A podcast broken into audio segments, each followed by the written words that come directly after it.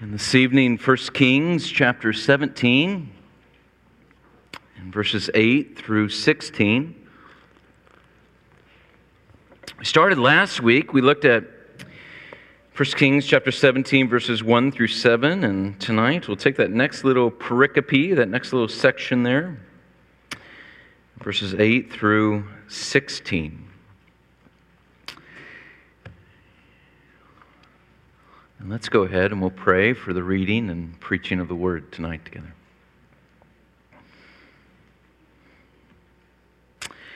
Well, Father, sow your word deeply in our hearts and minds this evening. May it come alive in our very presence, even as it is the very living word. May we find that our souls are enlivened by your truth as we seek to honor you, our living God. In Christ's name, amen. 1 Kings chapter 17, verses 8 through 16. This is the holy, inerrant word of God. And the word of the Lord came to him, meaning Elijah Arise, go to Zarephath, which belongs to Sidon, and dwell there. Behold, I've commanded a widow there to feed you. So he arose and went to Zarephath. And when he came to the gate of the city, behold, a widow was there gathering sticks, and he called to her and said, Bring me a little water in a vessel that I may drink. And as she was going to bring it, he called to her and said, Bring me a morsel of bread in your hand. And she said, As the Lord your God lives, I have nothing baked, only a handful of flour in a jar and a little oil in a jug, and now I am gathering a couple of sticks that I may go in and prepare it for myself and my son, that we may eat it and die. And Elijah said to her, Do not fear. Go and do as you have said, but first make me a little cake of it and bring it to me, and afterward make something for yourself and your son. For thus says the Lord, the God of Israel The jar of flour shall not be spent, and the jug of oil shall not be empty until the day that the Lord sends rains upon the earth. She went and did as Elijah said, and she and he and her household ate for many days. The jar of flour was not spent, neither did the jug of oil become empty, according to the word of the Lord that he spoke by Elijah. Know, the grass withers and the flower fades. The word of God is forever. Thanks be to God. Amen. I want you to look back up, if you will, to the passage before that we looked at last week. And just that very, those very last two verses there, verses 6 and 7 we're told, and the ravens brought him bread and meat in the morning, and bread and meat in the evening, and he drank from the brook. And then you get to verse 7, and we read, And after a while the brook dried up because there was no rain in the land. And then it leads into our passage this evening. You will remember from last week that Elijah had been called by God to go to the nation of Israel, and in particular to this wicked King Ahab, and to announce that there was going to be a drought in the land and that there was going to be a famine as result in this land. And the reason is because the people of Israel were wicked. They were forsaking God and they were living underneath a wicked king, Ahab. And so God sent a drought upon the land, and famine quickly followed. But he provided for his servant Elijah. He told him to go by this brook Cherith. And as he went by that brook, he fed him morning and evening by ravens that were bringing in different portions of meat and bread that, so that he could eat both morning and night. And then there was water for him to drink from this brook Cherith. But then that verse 7 and after a while, the brook dried up because there was no rain in the land. And now we have to ask this question Why is it that God would have this brook dry up? Why not continue to provide for Elijah in the land? I will offer three reasons for you this evening. Three reasons for God moving Elijah from that brook. First, so we might see an example of faith. Second, so we might see the effect of faithlessness. And third, to demonstrate the worthiness of the object of our faith. So, first, so we might see an example of faith. Second, so we might see the effects of, un, of, of faithlessness. And then third, to demonstrate the worthiness of the object of our faith. So, first, he moves Elijah so we might see the example of faith. We see it both in Elijah, and we're also going to see it in this widow of Zarephath. We see it in both of them. They, they are presented, as it were, by the writer of 1 Kings and as God as examples for you and I to imitate. So God commands the prophet Elijah to journey outside of Israelite territory, to go to the city of Zarephath, this city that lies on the Mediterranean Sea. It was a city that was about seven miles south of the city of Sidon, which you will be more familiar with as you think about the Old Testament scriptures Tyre and Sidon, those two wicked cities. And it was just south of there that Zarephath was. This is a city that was in the heart of Phoenicia, so this is Gentile pagan territory that Elijah is being sent to as he is sent out of the land of Israel.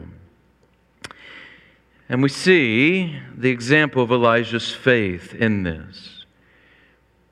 Imagine God saying to this man who is in the land of the people of God, the, the land that is to be flowing with milk and honey, the place of promise and the place of provision and the place of blessing, and God says, Go there.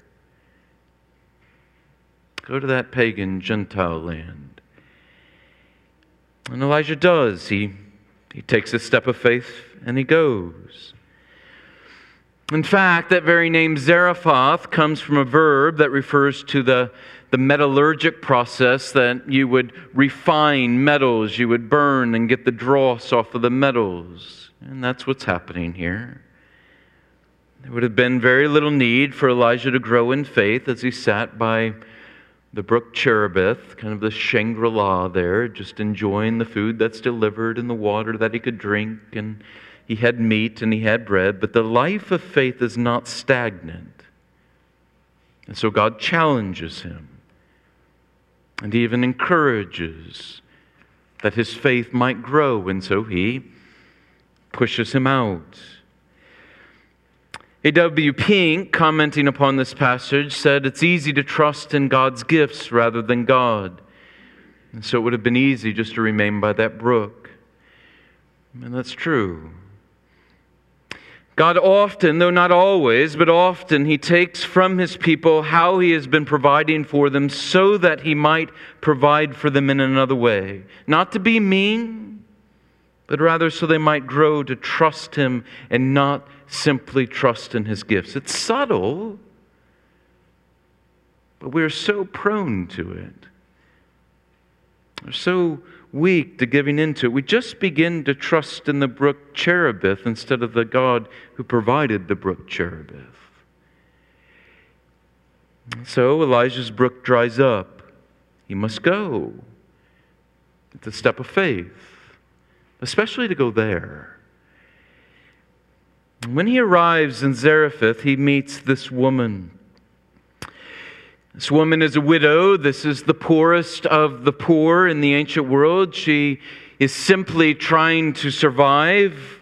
We meet her collecting wood. She's no doubt collecting wood, as she tells us, so that she can take what little food she has left and she can start that fire and she can cook this, this flour and this oil that she has left over to make a last loaf of bread for her and her son. These are awful circumstances, but there's a ray of hope in it. You notice that when Elijah inquires of her, she says, As the Lord your God lives. She recognizes that the God of Elijah is the living God. She has some manner of faith. don't know how particular it is, but some knowledge of who this God is. But if her life was not already difficult enough, Elijah makes this bold and he makes a demanding request. He asks that she take this little bit of flour and this little bit of oil that she has and that she, she make a cake, that she bake a cake first for him. And she pleads and she says she only has enough just for herself and for her son, and they are planning on eating it and then just dying because there's nothing left. But Elijah, he makes this bold and demanding request. It's no small ask for a poor woman with a starving son. All her motherly instincts must have recoiled in that moment as he requests that she give this last bit of her flour and her oil to him. She didn't know Elijah, but she knew her son, and she knew what she had left one son, one jar of flour, one jug of oil, enough to make one cake. Elijah, though, tells her, Do not fear. Do not fear. He, he comforts her before he challenges her. Do not fear. He says she is to do as she planned. She is to make that cake for her son and herself. They are to eat of it. But first, she must make him a cake to eat as he requested. Then she can make hers. Do not fear. Just take this step of faith. God's promised. This is a test of faith that requires going against the most basic yet strong pulls in human nature.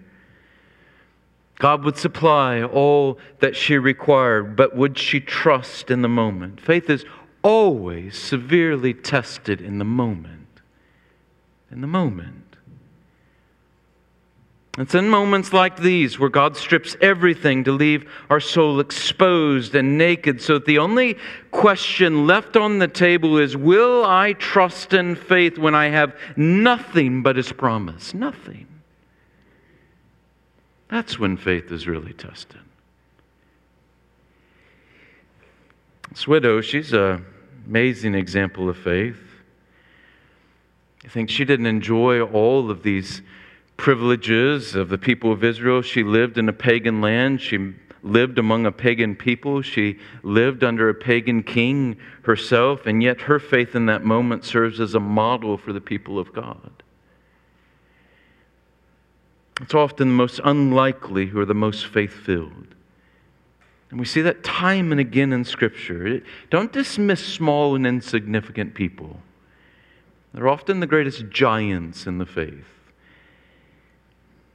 In fact, Jesus will point this out. He'll point this out about this widow when he's condemning his own generation in Luke 4. Jesus is among his hometown people in Nazareth, the city of his upbringing, and the people in that city are. They knew him. They have grown up with him. They have watched him grow up in their midst. They have lived with him for at least 30 years. They know his character. They know that when he speaks, he speaks truth. They have seen his work ethic. They have seen his life. They've lived with him. And then there's that day that Jesus goes into the synagogue there in Nazareth and he grabs the scroll of Isaiah and he stands up and he reads it. And then he rolls that scroll up and he says, This is fulfilled in your hearing. But they don't have faith. They can't hear him. They had all the privileges of knowing him his entire life, but they don't reply with faith. They reply with question. They say, Is not this Joseph's son? And Jesus points back to this passage. He says, Truly, truly, I say to you, no prophet is acceptable in his hometown. But in truth, I tell you, there were many widows in Israel in the days of Elijah when the heavens were shut up three years and six months, and a great famine came over all the land, and Elijah was sent to none of them, but only to Zarephath in the land of Sidon to a woman who was a widow. The ones who should have believed didn't. the ones who had the greatest privilege. They enjoyed all the blessings of being among the people of God. They were in the right place at the right time. They had every evidence before them. They didn't believe. There's so much warning here for us in the church. All the privileges we enjoy. The widow of Zarephath has nothing, and she believes. People of Jesus' own hometown in that gospel account in Luke 4, they will push him outside of the city. It is complete and utter rejection by his friends, his family. And they push him all the way to, we're told by Luke, to the, the brow of a cliff because they want to push him over the cliff so that he dies. The most privileged, the most primed for faith, the most blessed by the community they lived in, and yet they have no faith. How often people who are closest to God's graces are the furthest from His kingdom. And that's a warning for us. That's a warning for you covenant children. You have to believe. You have all of these blessings in the midst of this. You're in this. Ah, Jesus is set before you week in and week out. You're so close, but you have to believe.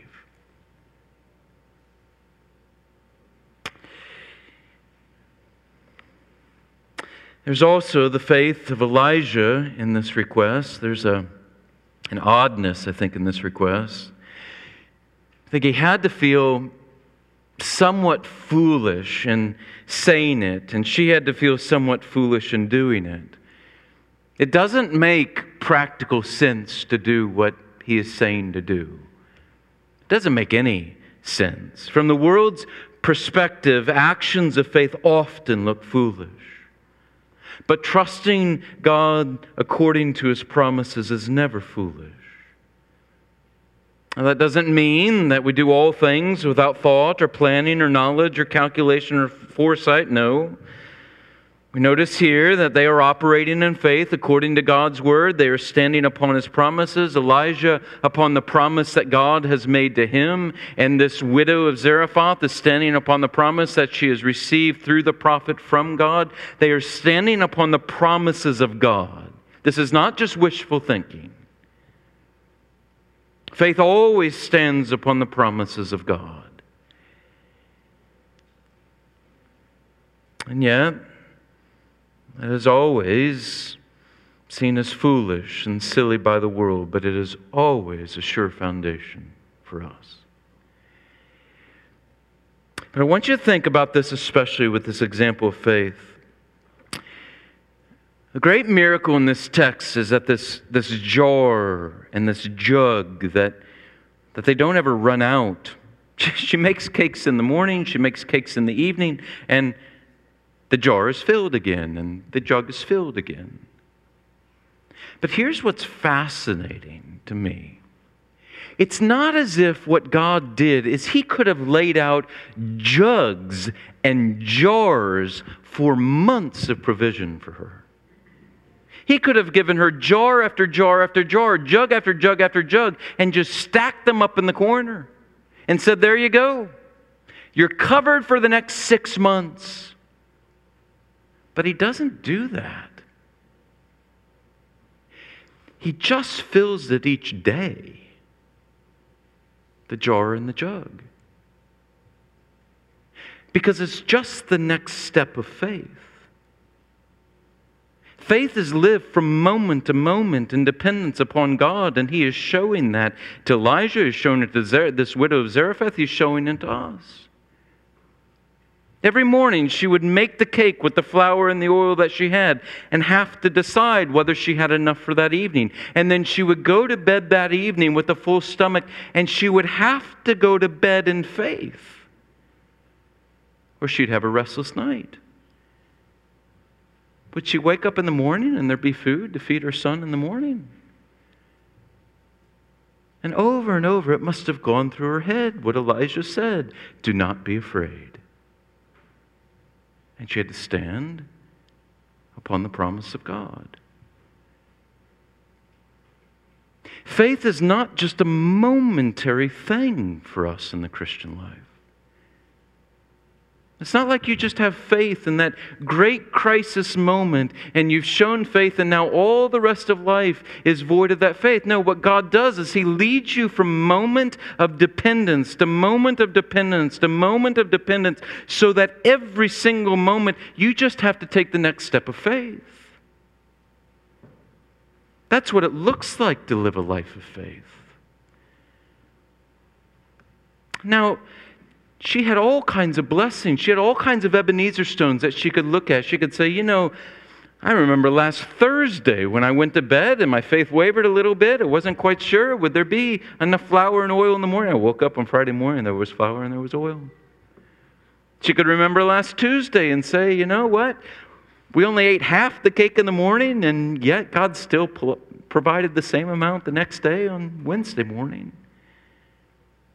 She had Ebenezer stones that are set up, which reminding her of God's promises and God's faithfulness, but she still had to have faith in the next moment.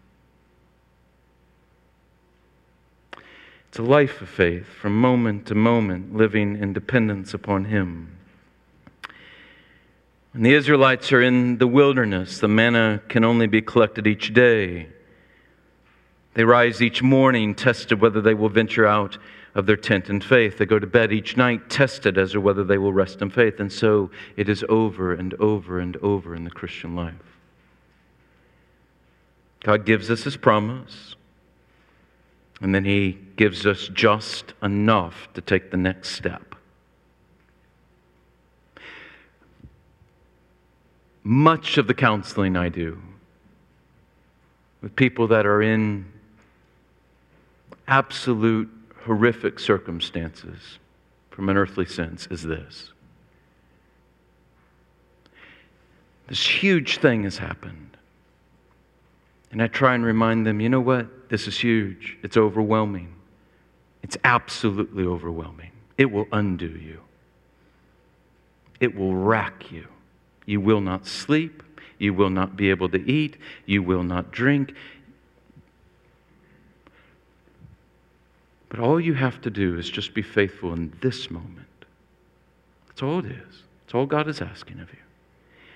Is this moment, today, will you take a step in faith? And then He'll give you enough light tomorrow that you can take that step of faith tomorrow. And He'll give you enough light the next day you can take a step of faith the next day. It's just moment to moment living in faith.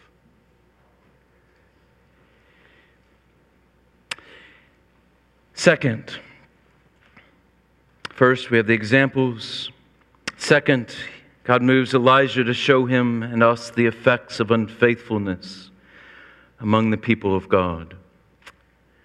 To show him and us the effects of unfaithfulness among the people of God.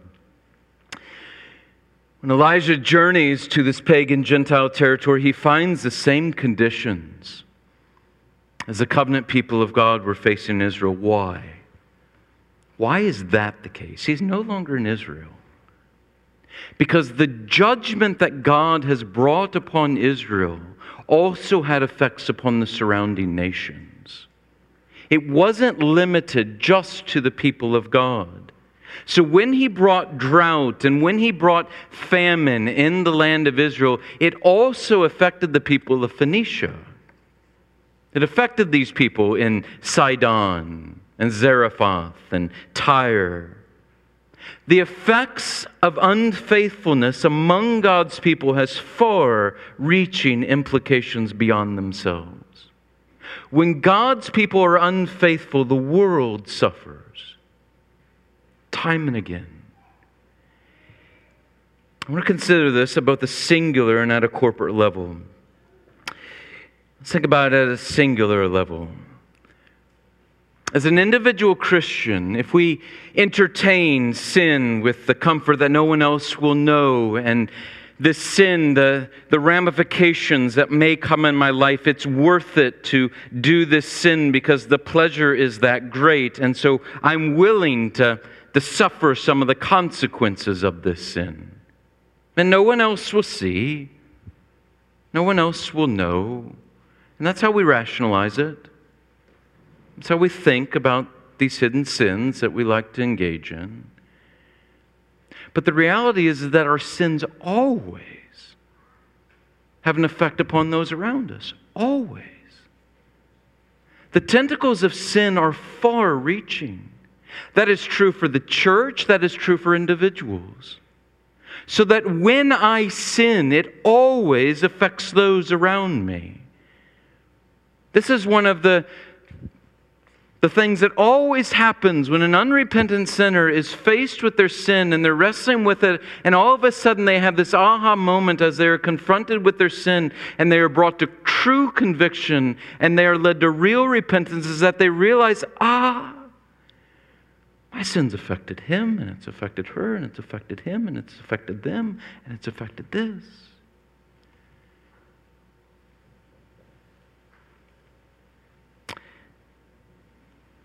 On a corporate level, I want to consider the church being unfaithful by embracing false teaching. And the people of God receive, or they adopt, or they practice heresy, it affects the world around. We're to be light in the world. But now, the church is but darkness. We're to be salt, but we lose our saltiness. Our good works are no longer seen in the world. It no longer has that kind of that that seasoning effect in our culture where our modeling righteous living and right living and moral living has an impact in a common grace way upon the society that we live in. And society quickly deteriorates. I remember reading, it was probably 20 years ago now, it was in a, um, a British newspaper, and it was an editorial by a British atheist who was writing an open letter to Christians.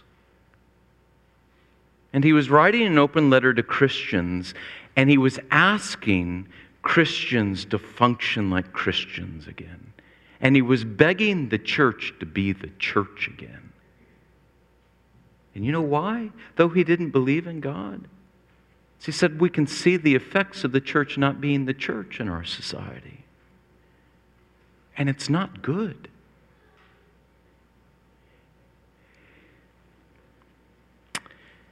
The effects are catastrophic. Israel's sins are affecting the world around it. And moving Elijah allows the Jews and allows us to see the effects of faithlessness. Third, God moves Elijah to demonstrate the worthiness of God as the object of faith. To demonstrate the worthiness of God as the object of faith. God is sovereign over all the earth. He doesn't simply rule over the nation of Israel, He also rules over Phoenicia. He doesn't simply rule over the nation of Israel, He rules over Babylon. He doesn't simply rule over the nation of Israel, He rules over the United States of America. And Elijah is moved to Phoenicia so that we might see this. This place is important. This isn't just any Gentile pagan territory. If you look back at chapter 16, verse 31, look at what it says of this woman that Ahab marries. And if it had been a light thing for him to walk in the sins of Jeroboam, the son of Nebat, he took for his wife Jezebel, the daughter of Ethbaal, king of the Sidonians, and went and served Baal and worshiped him. This was his land. Jezebel's father is the king of the Sidonians. He is the king of this land that now Elijah has been sent to. Jezebel will be seeking Elijah's death, and he's hiding out in her father's land. Josephus, the Jewish historian, he will quote from one of the Phoenician authors who says that the king who reigned before Ethbaal, that is Jezebel's father, was slain by Ethbaal, who was a priest of Astarte. That is, Ethbaal, Jezebel's father, was a priest in the Ashtoreth. That's how we have it in the Old Testament, the Ashtoreth cult, the counterpart to Baal. So, no wonder Jezebel was so intent on seeing Baal worship flood into the land of Israel. Her father was a priest in this cultic worship. And this is where Elijah is sent.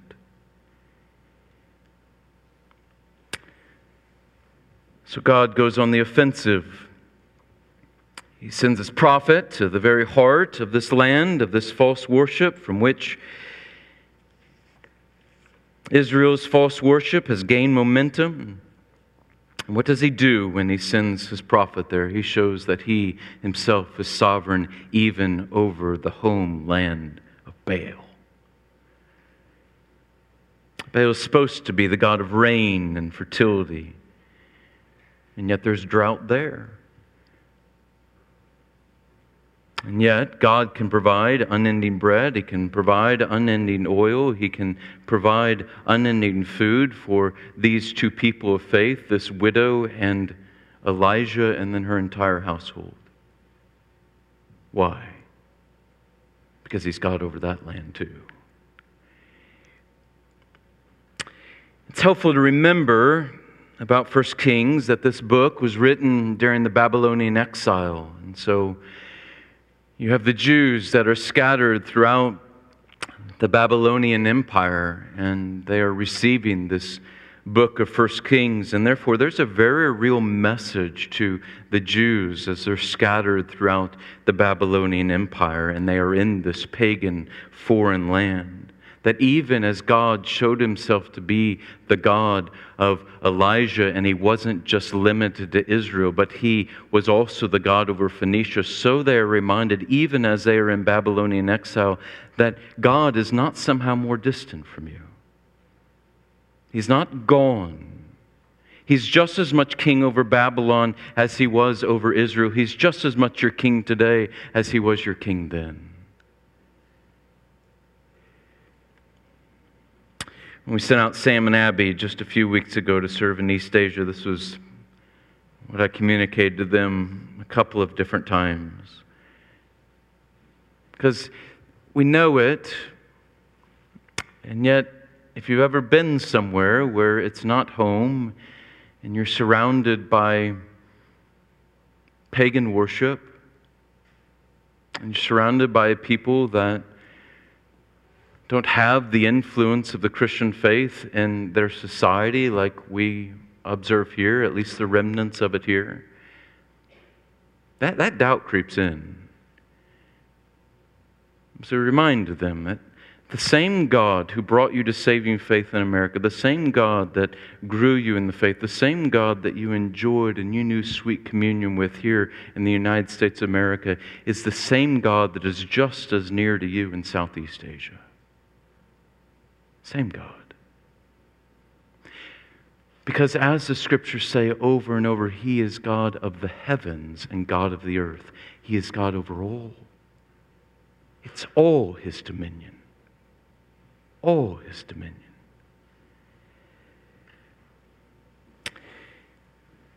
We don't always know what God will do in our generation.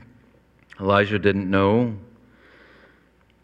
We know what he calls us to, and Elijah knew what he was called to. He was called to faith, and he was called to faithfulness. It may not always look like we desire it to look, but it's always living from moment to moment in dependence upon him and reminding ourselves from moment to moment as we depend upon him that he is sovereign over all things, that he is God of the heavens and God of the earth, and that he rules in all places, and that's our God. So his promises are worth standing on. He's worth looking to in faith. Let's pray.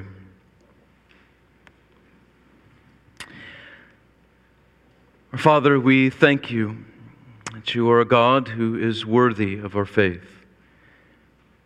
We're thankful that you have given promises to your people. We pray that we would stand upon those promises.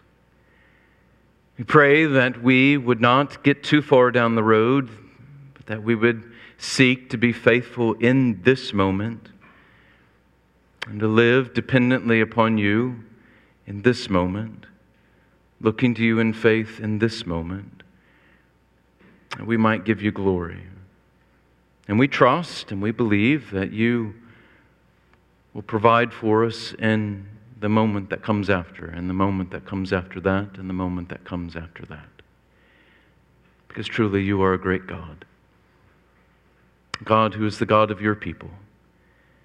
And it is a delight to be your people. We give you praise and glory. In Christ's name, amen.